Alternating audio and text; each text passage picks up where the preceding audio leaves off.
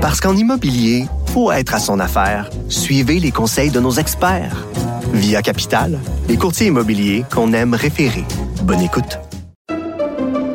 Pendant que votre attention est centrée sur vos urgences du matin, vos réunions d'affaires du midi, votre retour à la maison ou votre emploi du soir, celle de Desjardins Entreprises est centrée sur plus de 400 000 entreprises à toute heure du jour. Grâce à notre connaissance des secteurs d'activité et à notre accompagnement spécialisé, nous aidons les entrepreneurs à relever chaque défi pour qu'ils puissent rester centrés sur ce qui compte, le développement de leur entreprise.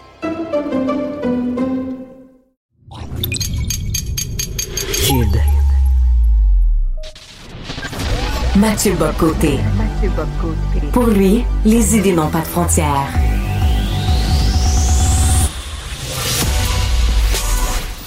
Au contraire, les idées mènent le monde. Réflexion, observation, échange, critique, solution. Mathieu Bocoté. Le premier ministre François Legault a remis sous les projecteurs tout le débat sur l'immigration lorsqu'il a interpellé Justin Trudeau dans une lettre qui demandait quoi essentiellement? Ben, de resserrer les, euh, les règles et aussi de compenser le Québec à hauteur de 470 millions. Vous savez, cette semaine, c'est une grosse semaine de préparation de rentrée parlementaire. tout le monde est en caucus. Euh, les libéraux sont en caucus à Thetford Mines et on parle pas que de Denis Coderre. Oh, non, non, non. On parle aussi d'immigration. Et Marc Tanguay y est allé d'une déclaration en disant, puis on peut lire ça entre autres dans le devoir, le Québec n'aura pas le choix d'accueillir davantage d'immigrants au cours des prochaines années. Et le débat sur les seuils, selon lui, c'est un débat qui est derrière nous. De Montréal, je rejoins à Paris Mathieu Bock-Côté. Salut Mathieu. Bonjour. Ah oui, vraiment, c'est un débat qui est, qui est terminé et on n'a pas le choix de, euh, de, de passer à autre chose, réellement? Ouais. Non, mais c'est absolument fascinant. En fait, moi, je pense que collectivement, en ce moment, on vit une crise, euh, à tout le moins une prise de conscience semblable à la prise de conscience qui était la crise des accommodements raisonnables. Quand on s'est rendu compte de 2006 à 2008 des effets culturels, juridiques euh, de l'immigration massive post-référendaire, ou à tout le moins depuis les années 90, qui modifiaient significativement notre société. Donc, irruption de revendications religieuses qu'on croyait derrière nous depuis longtemps que la Révolution tranquille, mais qui prenaient cette fois le chemin de l'islam, euh, ou de la, la- la religion sikh, elles étaient nombreuses. Donc, on voit une, une prise de conscience à ce moment-là, puis très rapidement, on passe de l'anecdote au fait majeur, c'était la remise en question du multiculturalisme canadien. Les Québécois se sont engagés alors dans une démarche qui aboutit presque dix ans plus tard, avec euh, la loi sur la laïcité de l'État de, de François Legault, de la CAQ. Entre ça, il y a eu la Charte des valeurs et tout ça. Là, on est dans un moment aujourd'hui de prise de conscience semblable autour de l'immigration. C'est pas pour rien qu'on en parle autant. Je veux dire, je le dirais de manière un peu mo- moqueuse et autocritique. Moi, j'en parle tout le temps depuis longtemps. Mais on pouvait dire, mais Boc Côté a ses obsessions. Mais là, manifestement, quand même euh, le patronat, quand même les économistes, quand à peu près tout le monde en fait est obligé d'en parler, est obligé de reconnaître que la pression migratoire est telle qu'elle déstabilise l'ensemble de notre société. Je pense que là, on est dans un moment de prise de conscience. conscience Ce qui ne veut pas dire, tout comme au moment de la crise des accommodements raisonnables, il y avait ceux qui disaient il faut toujours plus d'accommodements raisonnables et toujours plus et toujours plus. Ah, il y avait Gérard Bouchard qui disait c'est pas que les gens euh, s'y opposent, c'est qu'ils ont pas compris. Hein, si, était, si les intellectuels faisaient leur travail puis expliquaient aux communs et mortels, ils seraient pour des accommodements, mais là, ils sont juste pas assez euh, éclairés pour y être favorables. Je me rappelle, il avait même dit à l'époque, euh, si les gens regardaient Radio-Canada, ça serait peut-être, ça passerait, mais puisqu'ils regardent TVA et TQS, on disait à l'époque, ils sont ça? peut-être pas assez éclairés. Bien, bien sûr. Mais Ils sont peut-être pas assez éclairés pour comprendre ce qui se passe. Donc, ben, c'était nos- nos intellectuels éclairés qui ont l'habitude de se tromper hein, euh, régulièrement. Ils se trompent encore souvent d'ailleurs. Or, ce qui me frappe là, c'est qu'on est dans une séquence où on voit, on est une prise de conscience brutale, mais il y a encore les partisans du toujours plus. Et notamment, il y a les libéraux. Les libéraux de Marc Tanguay disent, là, sur le mode de la lucidité, il va néanmoins falloir accueillir plus d'immigrants. Et moi, tout de suite, je n'y peux rien. J'ai traduit ça de manière beaucoup plus prosaïque en disant le Parti libéral cherche à importer les électeurs qui lui manquent au Québec. C'est aussi simple que ça. Le Parti libéral est un parti en voie d'extinction dans le Québec francophone. C'est un parti que les Québécois francophones, globalement, ont décidé de congédier. Je ne dis pas qu'il réapparaîtra pas un jour, mais à court et moyen terme, les Québécois francophones ont rejeté massivement ce parti. Pourtant, Pourtant, le Parti libéral contrôle encore l'opposition officielle à Québec. On est dans cette situation très particulière où le parti d'opposition officielle à Québec a un ancrage zéro dans le Québec francophone. Pourquoi? Parce que le Parti libéral, évidemment, mise sur la communauté historique anglaise, on le savait, mais aussi des populations issues de l'immigration pour euh, consolider et élargir sa base électorale. L'avenir électoral du Parti libéral dépend à court et moyen terme et à long terme exclusivement d'un changement démographique qu'ils en viennent à souhaiter parce que c'est leur seule manière de survivre politiquement. Je vais ajouter une dimension à ça dans un instant, mais on l'a vu par exemple il y a quelques mois quand Balarama Holness, l'ancien candidat à la mairie de Montréal, qui se voit comme l'espèce de nouveau capitaine Canada, euh, dit, mais il n'était pas le seul, euh, dit le, le, Parti libéral dans les régions, va falloir attendre que le changement démographique opère pour que le Parti libéral redevienne concurrentiel dans les régions. Et là, on peut multiplier les figures qui publiquement ou discrètement font ce constat. Donc le Parti libéral, faut voir, autrefois il y avait le West Island. Le West Island, c'était la base libérale, plus deux, trois comtés des cantons de l'Est, et puis une partie de l'Outaouais. Maintenant, qu'est-ce qu'on a vu? C'est ce que Frédéric Lacroix, qu'on a déjà reçu euh, ici, a appelé la West Islandisation de Laval.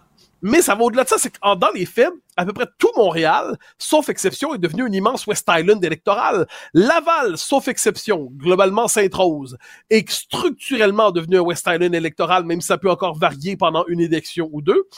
Et qu'est-ce qu'on voit, c'est quand il y a un, certain seuil de, quand, quand la majorité, la majorité historique francophone régresse significativement dans un comté, les partis nationalistes, quels qu'ils soient, ne peuvent plus se faire élire. Euh, c'est comme ça, pas parce que les, les personnes issues de l'immigration sont méchantes, c'est pas ça l'affaire. C'est que naturellement, ils arrivent en Amérique du Nord, ils arrivent au Canada, ils arrivent à Montréal, et quelle est la langue dominante en Amérique du Nord et au Canada et à Montréal, c'est l'anglais.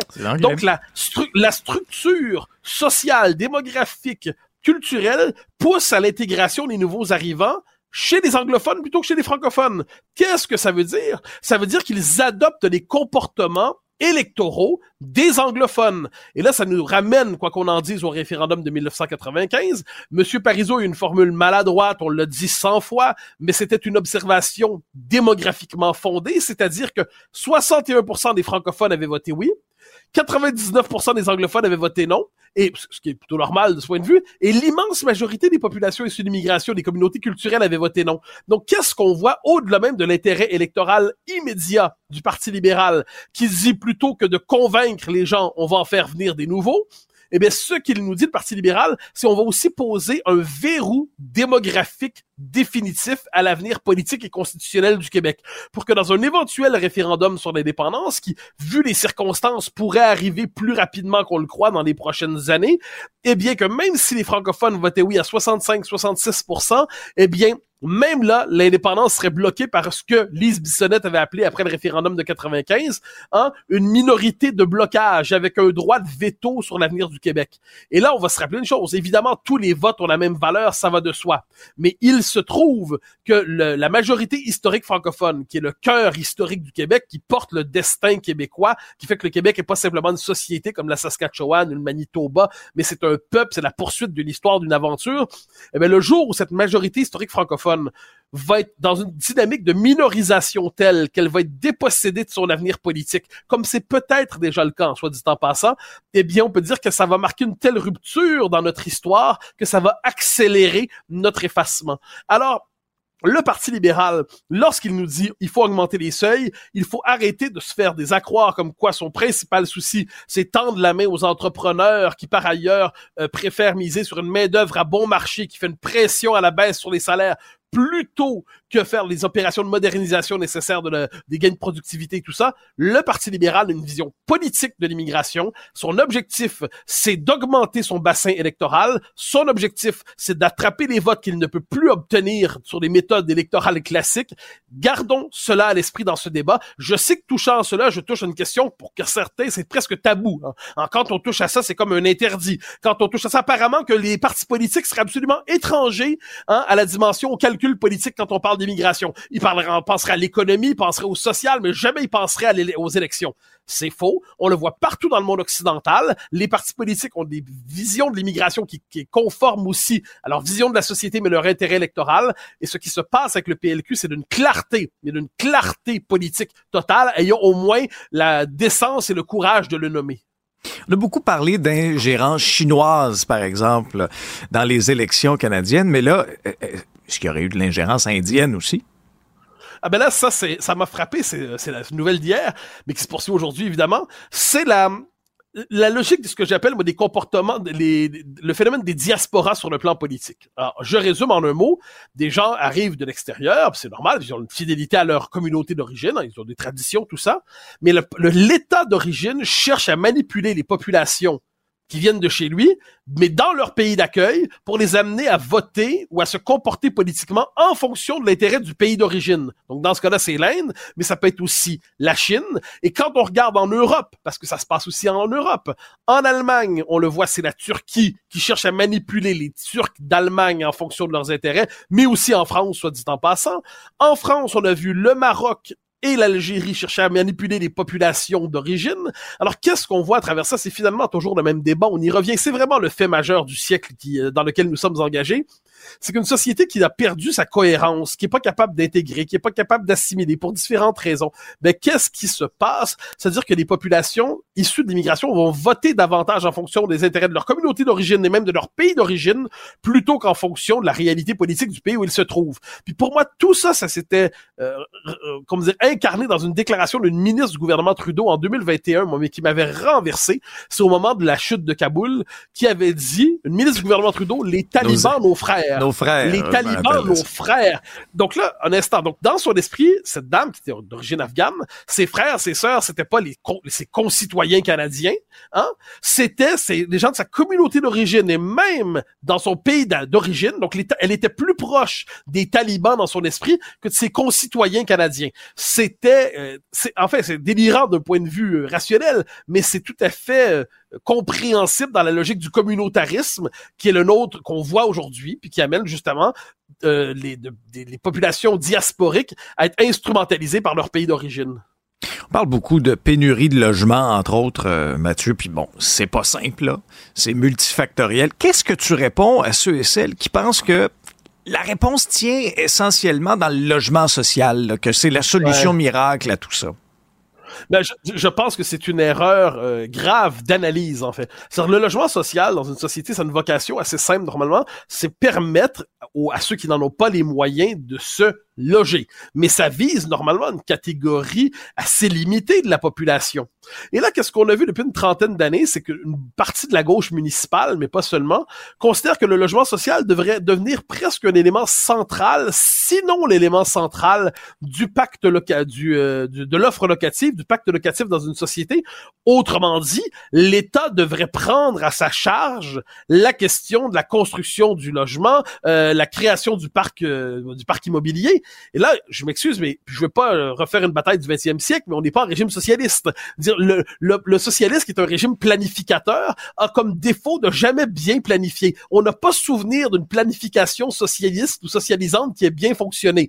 Ce qu'on peut voir par ailleurs, c'est un État qui se donnerait les moyens de soutenir ceux qui en ont vraiment besoin, d'avoir une offre de, donc que ce soit les villes, les, les, les méthodes politiques sont nombreuses, mais pour soutenir ceux qui en ont vraiment besoin, puis ça, ça va de soi, mais dire que pour être capable de réagir prévoir d'avance en quelque sorte les vagues migratoires qui arrivent, qui exigent qu'on change complètement, qu'on augmente notre capacité de logement et qu'on mise sur le logement social pour cela, entendant cet argument que je trouve un peu étrange, j'ai l'impression, un, qu'on n'a rien appris de l'inefficacité du socialisme technocratique et bureaucratique, et deuxièmement, euh, on n'a pas compris que l'économie de marché, ça fonctionne aussi un peu pour peu qu'on y fasse confiance, et troisièmement, ben, c'est comme si adapter notre société en fonction des vagues migratoires qui s'imposent à nous, j'ai comme l'impression de marcher sur la tête. C'est clair. Mathieu, ben, je te cède l'antenne. Je te souhaite euh, un bon épisode. Parce qu'en immobilier, faut être à son affaire. Suivez les conseils de nos experts. Via Capital, les courtiers immobiliers qu'on aime référer. Bonne écoute. Pendant que votre attention est centrée sur cette voix qui vous parle ici, ou encore là, tout près ici, très loin là-bas, Celle de Desjardins Entreprises est centrée sur plus de 400 000 entreprises partout autour de vous. Depuis plus de 120 ans, nos équipes dédiées accompagnent les entrepreneurs d'ici à chaque étape pour qu'ils puissent rester centrés sur ce qui compte, la croissance de leur entreprise.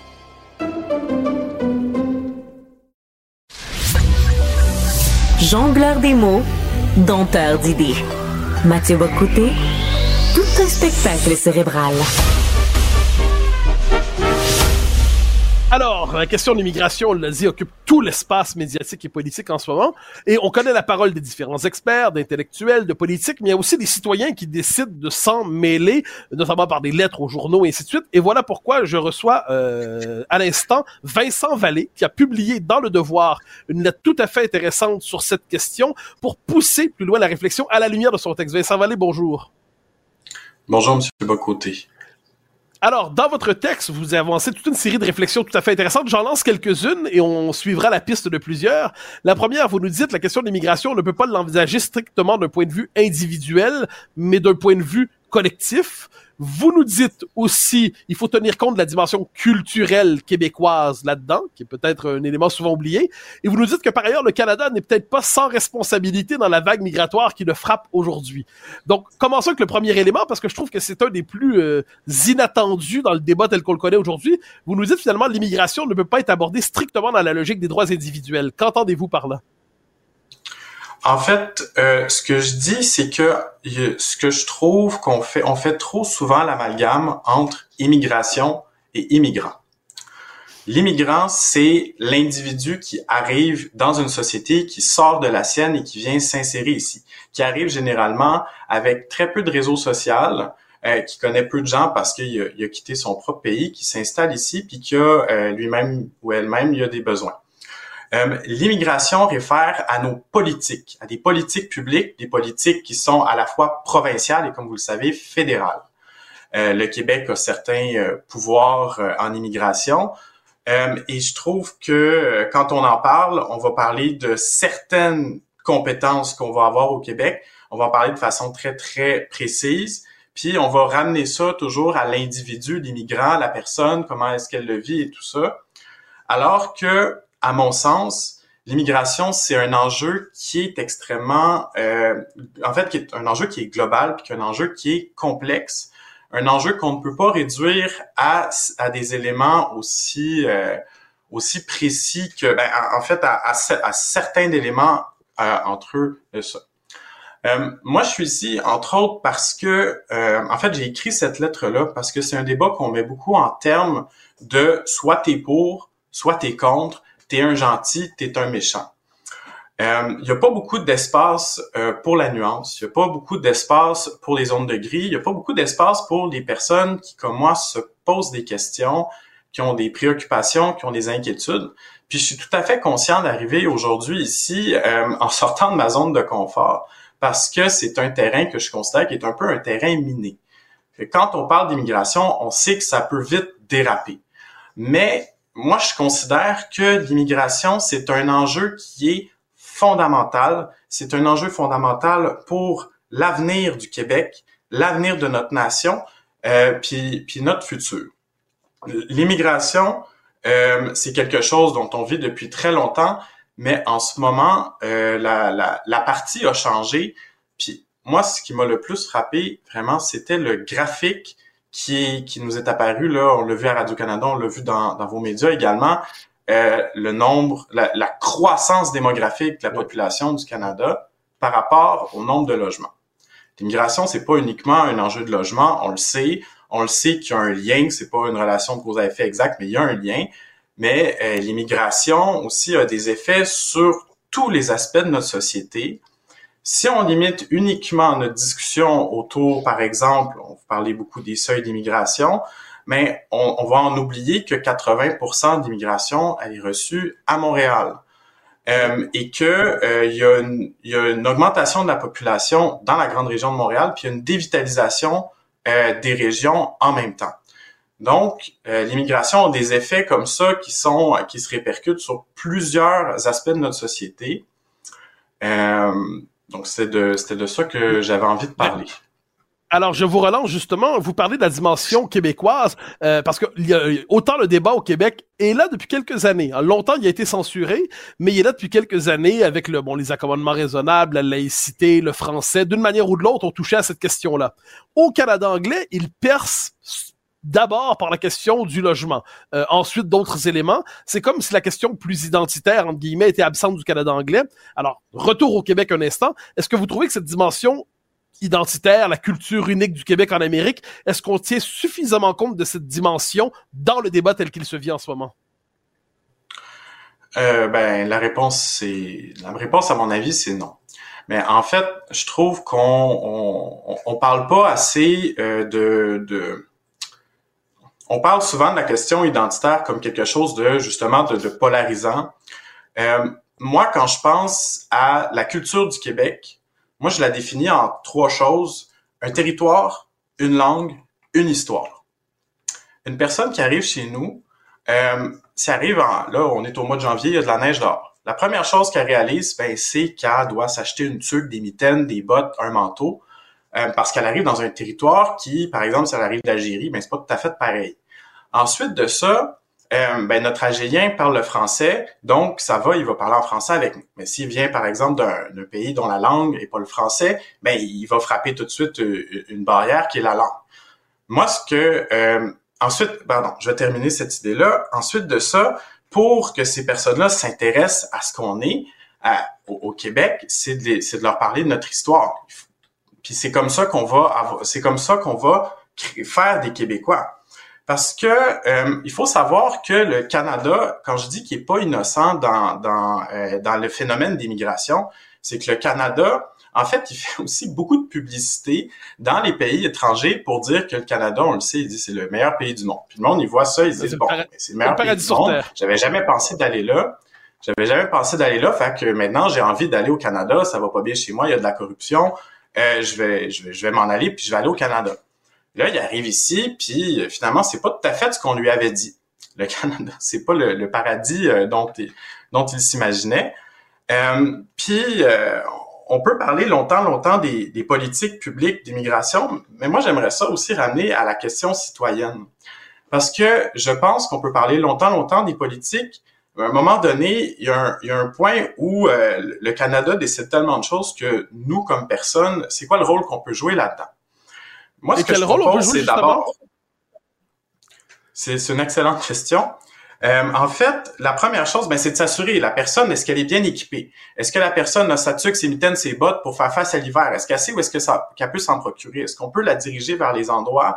Euh, ça peut être des friperies, les personnes arrivent, ils n'ont pas nécessairement une fortune, on peut les envoyer vers des endroits où ils peuvent en trouver pas cher, ils ont besoin d'aide là-dessus. Première chose. Fait que ça, on agit euh, sur ça. Ensuite de ça, ben, euh, si elle parle pas le français, il faut s'assurer qu'on soit capable d'entrer en communication avec elle puis qu'on puisse dialoguer. Donc, de lui amener euh, l'importance de parler le français, évidemment, dans la mesure du possible. Il faut être capable de communiquer avec elle, mais de l'encourager à se diriger vers la langue.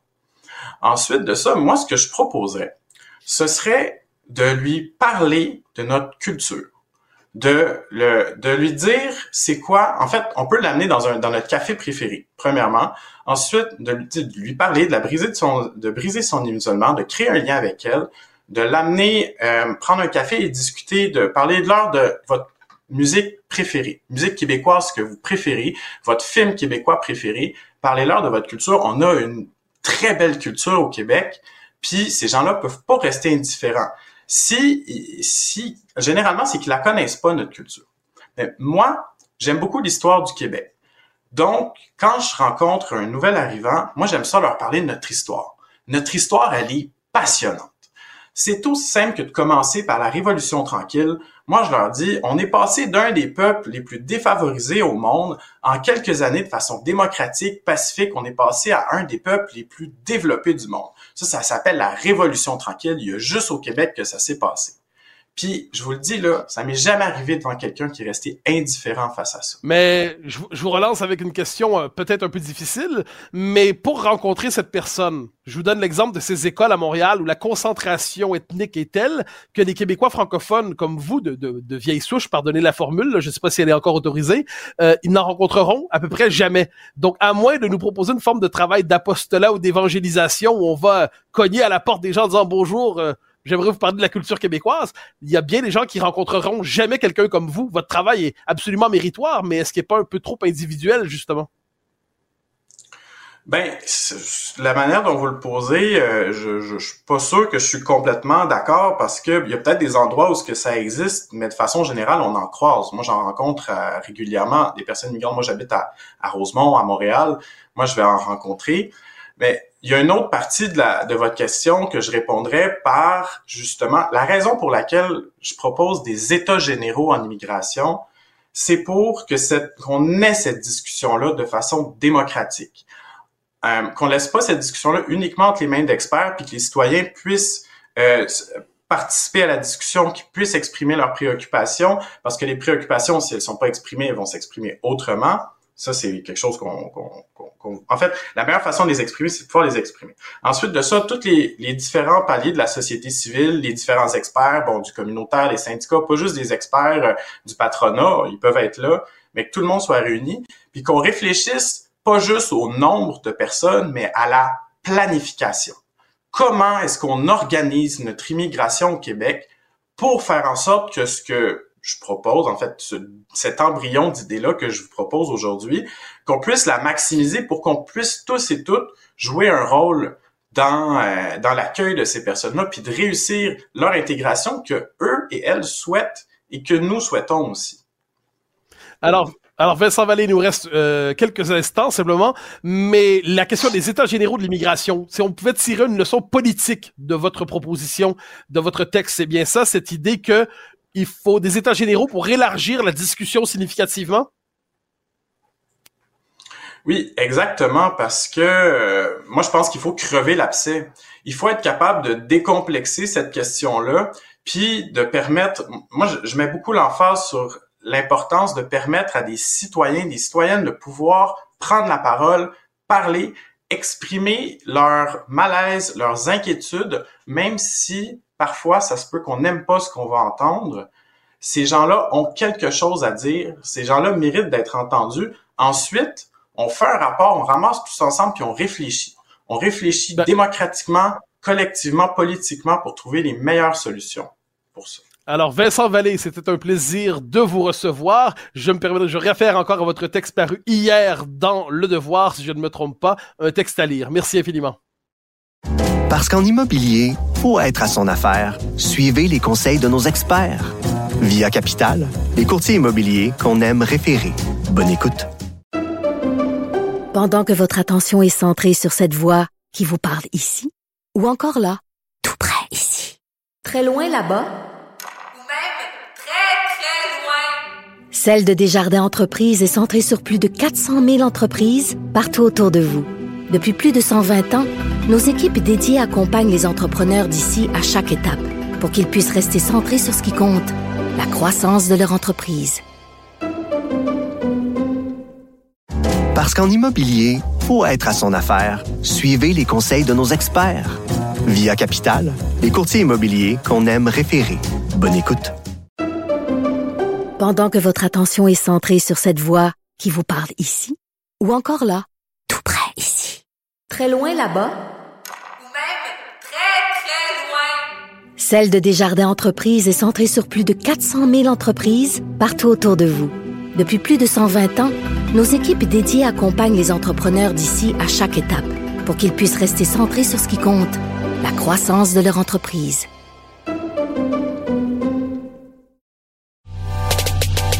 Attention, si votre rythme cardiaque augmente, c'est normal. Mathieu Bocoté pense et parle plus vite, plus vite que son ombre. Alors, c'est la question, je l'ai dit, de la semaine, du mois et assurément de l'année qui vient. C'est la question migratoire qui occupe tout l'espace en ce moment. Et pourquoi l'occupe-t-elle? Mais parce qu'on l'a refoulé tellement longtemps. On a tellement tout fait pour ne pas en parler autrement que sur le mode de la célébration obligatoire. Hein, on avait le droit d'en parler seulement pour dire que c'était merveilleux. Bon, mais là, on constate aujourd'hui que l'immigration massive peut déstabiliser une société. Elle peut la déstabiliser de nombreuses manières. Et les Québécois le savent depuis un temps, soit dit en passant. Hein.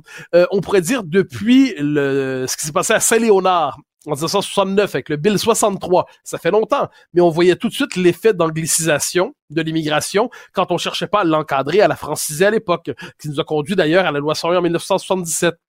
Ensuite, tout le débat sur les accommodements, en fait, l'effet de l'immigration sur la question nationale au Québec. Hein, le vote de 1995 au référendum, on a vu que l'immigration massive avait des effets sur notre capacité comme société, comme peuple, à décider de notre avenir, qu'elle pouvait être instrumentalisée par les fédéraux pour euh, miner la capacité du peuple québécois de décider de son avenir. Et là, on l'a vu avec la question de la laïcité ensuite, la question de la laïcité et les accommodements raisonnables dans les années 2000. Et ça nous a conduit, c'est un débat qui a duré presque 12 ans, du débat des accommodements raisonnables jusqu'à la loi 21. Et là, aujourd'hui, cette question-là se pose à nous de quelle manière? Elle se pose à nous dans ses effets sociaux économique, dans tout ce qui touche au logement, dans tout ce qui touche à l'organisation de la vie concrète. Hein, on a cherché à faire de, l'immigration une question, une obsession de nationaliste identitaire. Donc, on me présente, c'est quoi un nationaliste pas identitaire? Je serais curieux de le rencontrer. Un nationaliste qui fait pas référence à l'identité de son peuple, je sais pas qui est cet homme. En fait, c'est pas un nationaliste. Mais on nous dit c'est une affaire de nationaliste identitaire, une affaire d'homme de droite. Encore une fois, droite égale méchant, on a compris le raisonnement aussi. On a cherché à nous dire que c'est une question sans légitimité. Mais non, c'est une question qui a sa légitimité. C'est une question qui touche. Et là, moi, je le redis, le Canada anglais nous a donné le droit de dire que ça touchait à la crise du logement. Je me souviens de Frédéric Bastien, l'historien qu'on a perdu euh, l'an passé. Euh, c'est un grand historien, un grand intellectuel québécois. Il rappelait souvent l'importance de la question du lien entre logement et immigration. Et on répondait sans... Euh, on, l'insultait souvent en disant, mais c'est un farfelu, c'est un type sans envergure. Mais ceux qui disaient ça à l'époque, j'espère qu'ils se mordent les doigts aujourd'hui.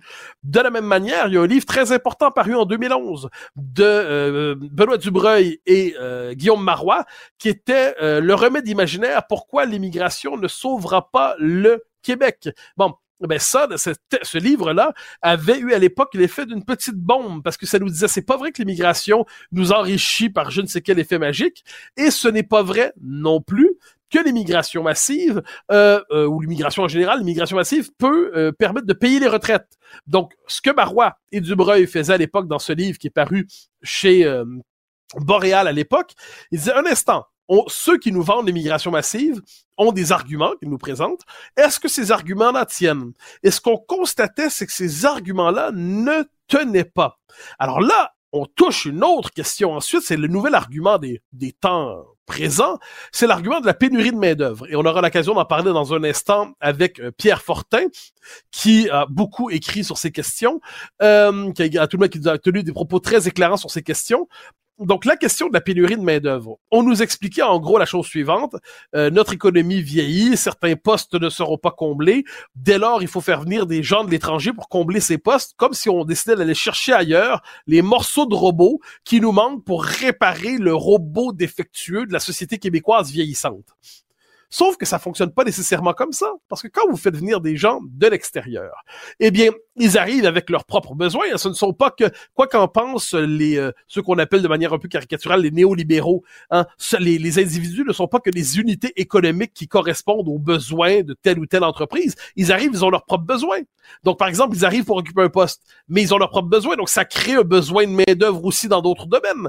Et là, qu'est-ce qu'on voit, c'est qu'il y a une espèce d'effet d'inflation. Euh, au, au rythme où on reçoit une immigration massive Depuis des années, me semble que la pénurie de main-d'œuvre devrait être comblée. J'ai comme l'impression qu'on devrait se dire, ben, c'est, derrière nous. C'est réglé ce problème.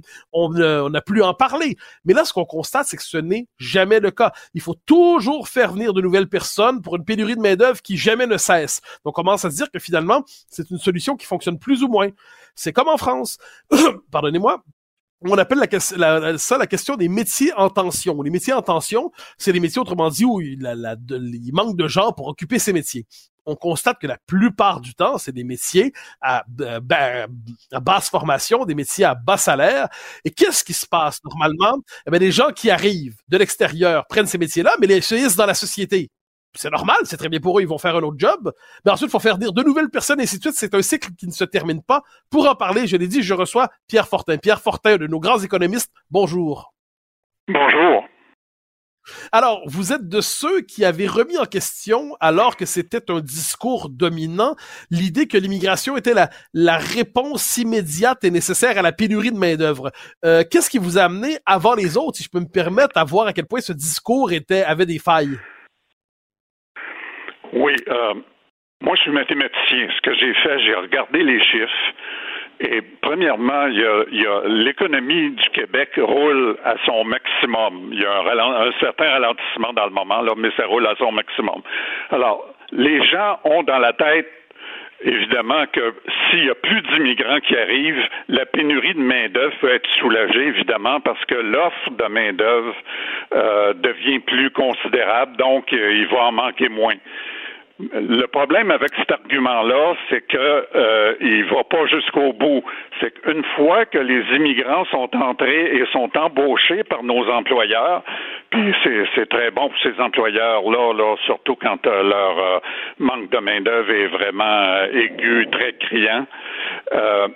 Et le, le, problème, c'est qu'une fois que les revenus supplémentaires ont été engendrés par l'économie, ben, ils sont redépensés dans l'économie, puis là, la demande de main-d'œuvre augmente. Et il se peut fort bien que euh, la, la, demande de main-d'œuvre qui est provoquée par euh, le, les nouveaux revenus qui arrivent avec les immigrants qui sont mis au travail, ben c'est plus fort que l'offre de main-d'œuvre initiale. De sorte que la pénurie de main-d'œuvre, qui est la différence entre l'offre et la demande, ben là, euh, elle, s'améliore pas.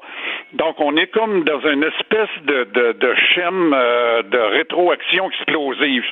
On a de la pénurie de main-d'œuvre, on fait augmenter le nombre d'immigrants. Là, la demande qui est engendrée par ces immigrants-là et leurs employeurs, en particulier, par exemple, dans le secteur du logement, le secteur de la santé, euh, dans l'éducation, ben, ça augmente tellement plus que l'offre de main-d'œuvre, qu'on se retrouve avec une pénurie de main-d'œuvre qui est encore plus forte qu'au début. Et puis là, la, demande recommence pour encore plus d'immigrants. Donc, on, on, est comme dans un système de rétroaction explosif. Et c'est ça qu'on a connu au Canada, pas seulement au Québec, là, au Canada dans les euh, dernières années. Alors, votre explication est plus que convaincante. Alors, je vous pose une question euh, au professeur que vous êtes. Comment se fait-il que vos élèves, autrement dit la classe politique et ainsi de suite, ne semblent pas comprendre ce raisonnement élémentaire? à quel moment il y a une espèce de faille du raisonnement? Voulez-vous répéter la question? Oui, bah, tout, tout, simplement et très rapidement, comment se fait-il que ce que vous expliquez, qui est assez euh, simple à comprendre, je crois, pourquoi ça rentre pas dans la tête de la classe politique? Qu'est-ce qu'ils ne comprennent pas de votre raisonnement? Non, je, je, je vous suis pas du tout. Il y a trop de statiques dans l'acoustique. je m'excuse. Ah, d'accord. Bon, ben alors, je, je vous libère, cela dit, mais je vous remercie pour votre présence. Votre, votre bref passage, votre explication était très claire et nous aurons l'occasion de nous reparler euh, lorsque... Quand même, euh, euh, dire que c'est pas la faute des immigrants eux-mêmes, c'est la faute des gouvernements qui nous euh, qui, qui, qui font rentrer beaucoup plus d'immigrants que notre capacité de, de bien accueillir, de bien intégrer, de bien franciser euh, tous ces gens-là. Et puis en plus ça, ça met les, plusieurs secteurs de l'économie à l'envers, euh, comme par exemple le logement, puis les services de santé, d'éducation, etc. Donc, euh, en fait, moi, ce que je préconise, c'est tout simplement ce que le philosophe, les grands philosophes anciens disaient. La vertu, c'est dans la modération puis l'équilibre. C'est pas qu'on est contre les immigrants, mais c'est comme dans n'importe quelle bonne chose, trop c'est trop. Eh ben, Pierre Fortin, je vous remercie et nous aurons l'occasion de nous reparler de cette question. Merci infiniment, Pierre Fortin. Au plaisir. Parce qu'en immobilier, pour être à son affaire, suivez les conseils de nos experts. Via Capital, les courtiers immobiliers qu'on aime référer. Bonne écoute. Pendant que votre attention est centrée sur cette voix qui vous parle ici, ou encore là, tout près ici, très loin là-bas, ou même très, très loin, Celle de Desjardins Entreprises est centrée sur plus de 400 000 entreprises partout autour de vous.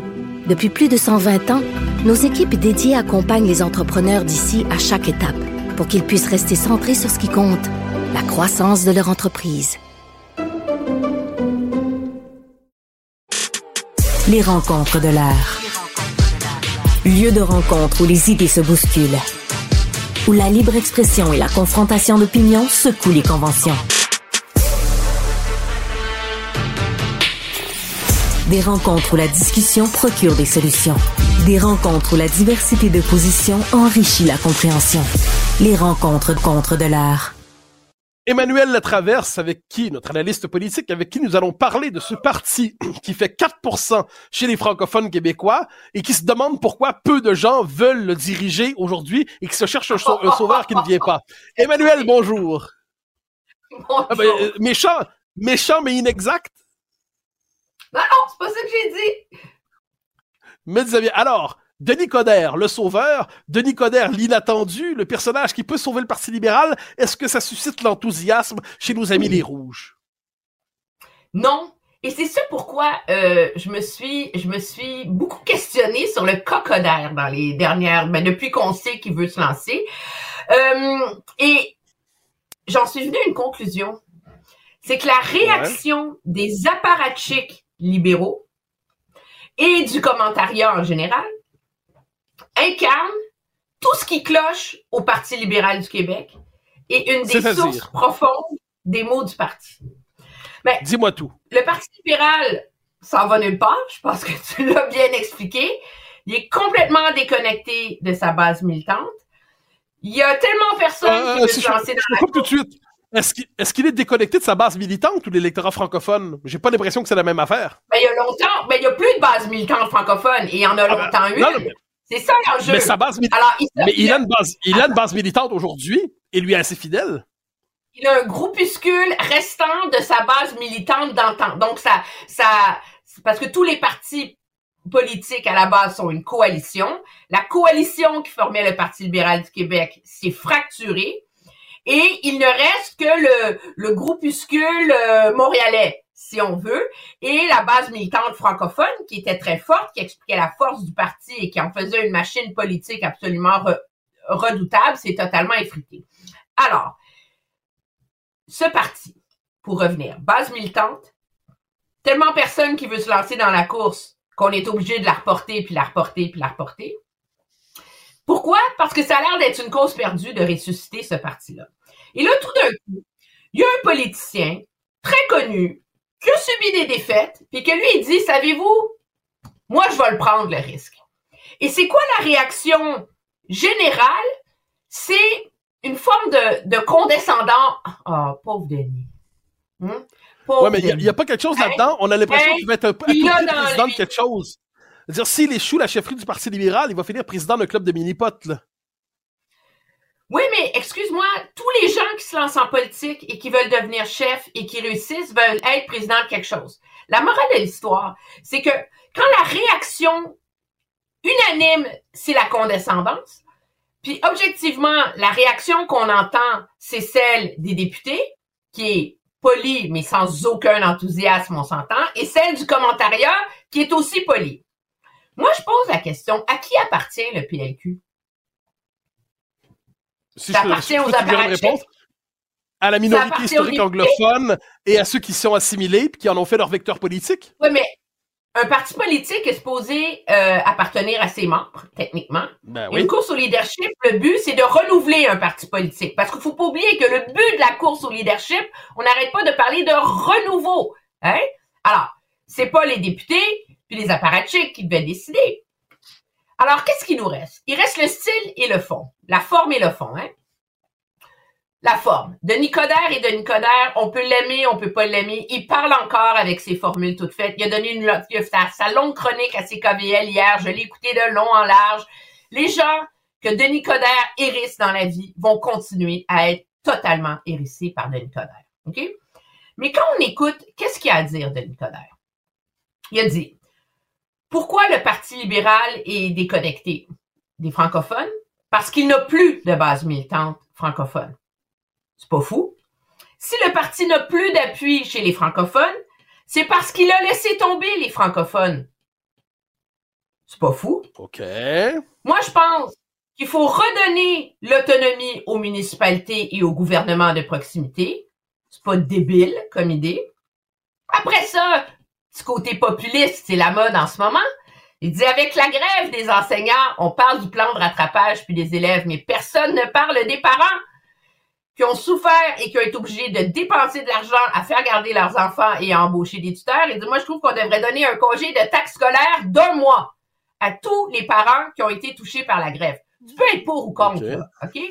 Mais au moins, ça amène de l'eau au moulin d'un débat intéressant. Après ça, il endosse le diagnostic de Pierre Poilievre sur le problème, sur la responsabilité des villes dans la crise du logement. Et il a un discours sur l'immigration avec lequel tu ne seras absolument pas d'accord, on s'en doute. Mais en même temps, il dit la responsabilité première d'un pays, c'est de contrôler ses frontières. Il rappelle que lui-même est celui qui avait négocié l'entente sur les tiers pays sûrs alors qu'il était ministre de l'immigration. Moi, je lis ça, là. Je me dis, ce gars-là, là, il a pensé à son affaire. Il y a des idées politiques à mettre de l'avant. Il y a un diagnostic. Pourquoi on accueillerait sa candidature comme s'il était oh, un joli petit animal de cirque qui fait pitié euh, en attendant que les autres sauveurs arrivent? Je dis pas qu'il va gagner. Je dis pas que c'est le bon candidat pour le Parti libéral. Mais à un moment donné, il est le premier qui a sauté. Objectivement, il amène des idées. Il fait ses devoirs. Peut-être qu'il faudrait le prendre juste un peu sérieux.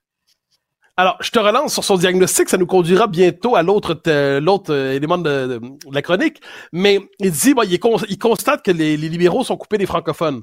Ben, grosse nouvelle, en effet. Mais cela dit, il faut chercher à savoir pourquoi. Or, Denis Coderre, tu me corrigeras, mais l'histoire que j'ai euh, qu'on a de lui, c'est que c'est un multiculturaliste convaincu. C'est quelqu'un qui est en qui sur des questions identitaires a un discours qui cadre bien davantage avec euh, le Montréal euh, tel qu'il devient, c'est-à-dire multiculturaliste, davantage qu'avec les Québécois francophones dans leur ensemble. Donc là, euh, il peut bien faire ce constat, mais le discours qu'il met de l'avant, c'est le discours qui a conduit à la rupture entre les libéraux et les francophones. Dire, comme je dis encore une fois, en matière de sauveur, le diagnostic me semble approximatif. Je suis pas d'accord sur le discours qui a mené à la rupture du Parti libéral avec les francophones. Je pense que la, le, les quatre ans de Philippe Couillard ont grandement contribué parce qu'il était canadien avant d'être québécois. Et objectivement, pour quiconque a suivi, c'est sûr que vu d'ici au Québec, avec l'état du discours sur le nationalisme en ce moment, l'opposition de Denis Coderre à l'époque sur la charte des valeurs, on dit ah c'est un multiculturaliste à la Trudeau, etc. Mais faut se mettre, faut, si on met le, chapeau à l'envers, là. Mon analogie est complètement erronée, mais tu vas me pardonner. On est encore de bonne heure le matin pour moi. Euh, quand Denis Coderre était à Ottawa, Denis Coderre, qui était pourtant un proche de Jean Chrétien, tu sais, c'était pas plus libéral que ça, là, mais était très, était considéré comme un, nationaliste à ses heures. C'est Denis Coderre qui a, qui a démissionné comme lieutenant politique de Michael Ignatieff. Parce que le parti était contrôlé de Toronto. Emmanuel, Donc, objectivement, je te dis pas. Mon argument tient à moitié. C'est comme si tu, comme si je te disais, si je vais dans un camp de sumo, je suis un homme mince. C'est vrai. mais c'est pas exactement un critère de comparaison qui fonctionne. Mais tu travailles, non, tu vas être mince dans le camp de sumo.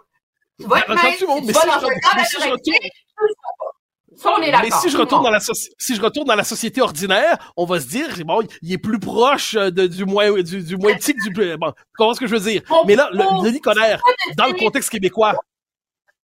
Mon propos, c'est pas de dire que Denis Coderre est le meilleur chef pour le Parti libéral. C'est pas de dire que Denis Coderre va sauver le Parti libéral, mais c'est de dire qu'à un moment donné, les apparatchiks du Parti libéral et l'élite du Parti libéral devraient pas accueillir son éventuelle et potentielle candidature avec le ton et le sous-entendu de mépris qu'il contient. OK? Parce que ce parti-là, s'il veut se réinventer et s'il veut se reconnecter à une éventuelle base militante francophone, qu'est-ce que ça lui prend? Ça lui prend une course à la direction. Ça lui prend une course à la direction avec du monde intéressant dedans. Ça lui prend une course à la direction avec du monde qui sont prêts à travailler, à aller se taper des assemblées de cuisine, puis tout le Bataclan qui va avec, qui est vraiment difficile, éreintant, décourageant et pénible par moment. Puis ça lui prend un choc des idées. Mais là, il y en a un qui arrive avec un passé, avec un passif, mais avec, de toute évidence, beaucoup d'enthousiasme et quelques idées. Alors, à un moment donné, à date, c'est le meilleur. C'est juste ça que je dis. Mais ça, on verra s'il est bon ou pas. C'est pas commencé, là. C'est sûr qu'entre Coder et le fils à Charret, on dit, bon, c'est deux manières de se présenter l'avenir. Mais, parlons de l'avenir du Parti libéral. C'est pas une option du tout, c'est une observation factuelle. Mais, poursuivons sur le Parti libéral. Alors, moi, si j'étais libéral, je serais à court terme pessimiste, mais à moyen long terme optimiste. Pourquoi? Parce que l'évolution démographique du Québec étend sans cesse la base du Parti libéral. Et tu me vois venir, Marc Tanguay qui dit hier, qu'il va falloir plus d'immigrants au Québec, parce que selon lui, des affaires de main-d'œuvre. Dans les faits, moi, ce que j'entends, c'est le Parti libéral veut faire, veut importer les électeurs qu'il n'est plus capable de gagner dans le Québec francophone. C'est dans ta théorie du grand remplacement, là? Ah non, pas du tout. C'est simplement observation. Le est-ce que le, est-ce que le- dans l'histoire du Canada, l'État fédéral a misé sur l'immigration, par exemple au Québec, pour être capable de verrouiller démographiquement l'avenir politique du Québec? C'est ta théorie. Moi, ce que j'entends dans le discours du Parti libéral, non, c'est tout ce que je C'est dis, pas un c'est peu théorie. factuel? Moi, ce que j'entends, moi, ce que j'entends, moi, j'ai entendu le discours du Parti libéral hier d'une façon complètement différente de la tienne. Il faut dire qu'on n'a pas les mêmes obsessions. Alors, moi, ce que j'ai entendu hier, c'est un Parti libéral qui dit, qui objectivement avait raison à l'automne dernier dans la façon dont ils ont accueilli le débat sur les seuils présenté par la ministre Frichette, en tant que le débat obsessionnel qu'on a au Québec sur les seuils est un débat factice. J'espère qu'à l'heure où on se parle, tout le monde l'a compris. L'enjeu, c'est, il y a oui, le nombre de résidents permanents que tu accueilles par année, mais ce chiffre-là ne veut absolument rien dire si tu comptabilises pas aussi le nombre de résidents temporaires, les étudiants étrangers et les travailleurs étrangers temporaires. C'est ça qui fait qu'au Canada, on a accueilli 465 000 résidents permanents l'an dernier, mais 1,2 million. Parce que il y a Ouais. tous les autres temporaires qui viennent avec. Le même problème se pose au Québec. Il est d'autant plus difficile que Québec n'a pas tous les chiffres exacts parce que Québec ne contrôle que le tiers du programme de résidents, de travailleurs étrangers temporaires. Donc, il n'est pas capable de comptabiliser vraiment tous ceux qui rentrent via la filière du fédéral. Et donc, le Parti libéral dit, il y a un problème avec ça. C'est de cette façon-là qu'il faut cadrer le débat. Premièrement, le diagnostic est bon.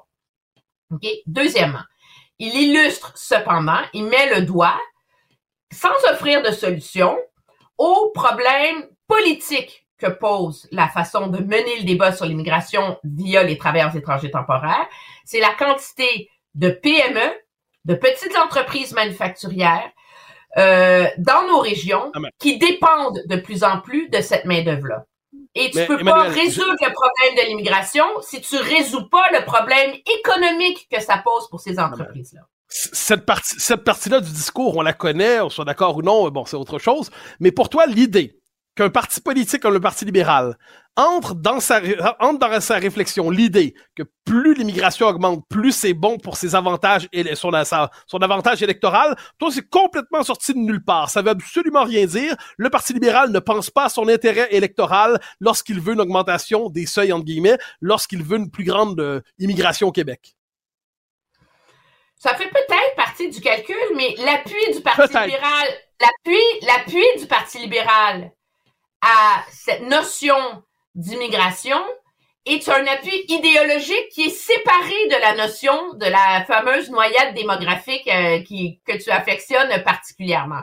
Et moi, je te, je te, je pose le diagnostic que peu importe les aspirations euh, nationalistes du Parti québécois, de la CAQ et de tous les autres là-dessus, tu ne peux pas avoir un débat éclairé et un débat réconcilier les enjeux d'immigration, de capacité d'accueil et les enjeux économiques si t'es pas capable de résoudre le problème que ça pose pour les petites entreprises. Parce que l'envers de la médaille, qui est l'argument que toi tu proposes, ou même pas toi, ok, je vais pas te prendre à partie, j'aime pas ça qu'on le fait avec moi, je le ferai pas que le PQ propose, réduire drastiquement les seuils.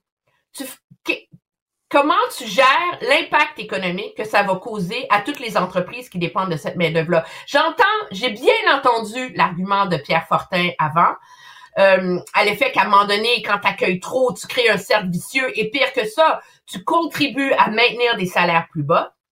Mais en même temps, dans une société qui a un grave problème de productivité, qui est à la source de notre faible croissance économique, si tu ne t'attaques pas à l'origine du problème, qui est le manque de productivité de nos entreprises Ouais. et donc qui dépendent trop de la main-d'œuvre, tu pourras pas résoudre le problème de l'immigration parce que Ouais, sinon, ben, on va toujours faire la dimension immigration, croissance économique. Ben, alors, il nous reste, euh, il nous reste quelques instants, mais je reviens là-dessus. Donc, les, effectivement, la question de la productivité est essentielle sur le plan économique. Et c'est comme si on faisait payer à l'ensemble de la société québécoise l'incapacité de certaines PME de se moderniser. Mais je trouve que derrière tout ça, ton, ton désir légitime de, de fuir mon argument me semble pourtant, euh, Oh, je le reviens. la-. Oui, mais, je mais suis parce qu'il faut y entrer. Non, politique. euh, non, mais, je, mais je suis analyste aussi, cher Emmanuel. Et quand je te dis que le Parti libéral constate que sa base électorale a augmenté du West Island à toute Montréal, à Laval, au rythme où l'immigration augmentait, entre toi puis moi, ça c'est de l'analyse politique et électorale de base. Et je vois, je Le vais Parti c'est libéral, assez polémique. le, le Parti libéral était grandement en faveur de l'immigration et d'une très forte immigration au Québec, même à l'époque où il gagnait énormément de sièges en région et avait Mais une sûr. immense base militante francophone. Donc, il a été en faveur d'une forte immigration au Québec, bien avant l'idée que ce soit sa porte de salut pour se faire élire. Non, mais un instant, mais ça c'est un choix idéologique. Mais aujourd'hui, je trouve quelque Mais oui, peu mais audacieuse l'idée. C'est, c'est comme dire euh, le, le Parti québécois euh, est souverainiste parce que euh, il pense que parce que Paul Saint-Pierre Plamondon rêve d'être à la tête d'une armée. Ça ça a aucun Non. rapport. L'idéologie de la souveraineté date d'avant les intérêts politiques de la souveraineté. L'idéologie d'un accueil et d'une immigration forte au Parti libéral date d'avant leur déboire actuel. Ensuite, je pense que c'est devenu une question de religion politique au PLQ davantage ces dernières années, cela dit. Mais on en reparle, on en reparle, on en reparle. le moins, je, je, agree to disagree, comme diraient les gens du, qui votent pour le Parti libéral. Salut. Bon, on, on se reparle. Eh bien, chers amis, c'était un plaisir de vous parler aujourd'hui et nous nous retrouvons très bientôt pour d'autres débats, pour d'autres réflexions. Merci à vous. Cube.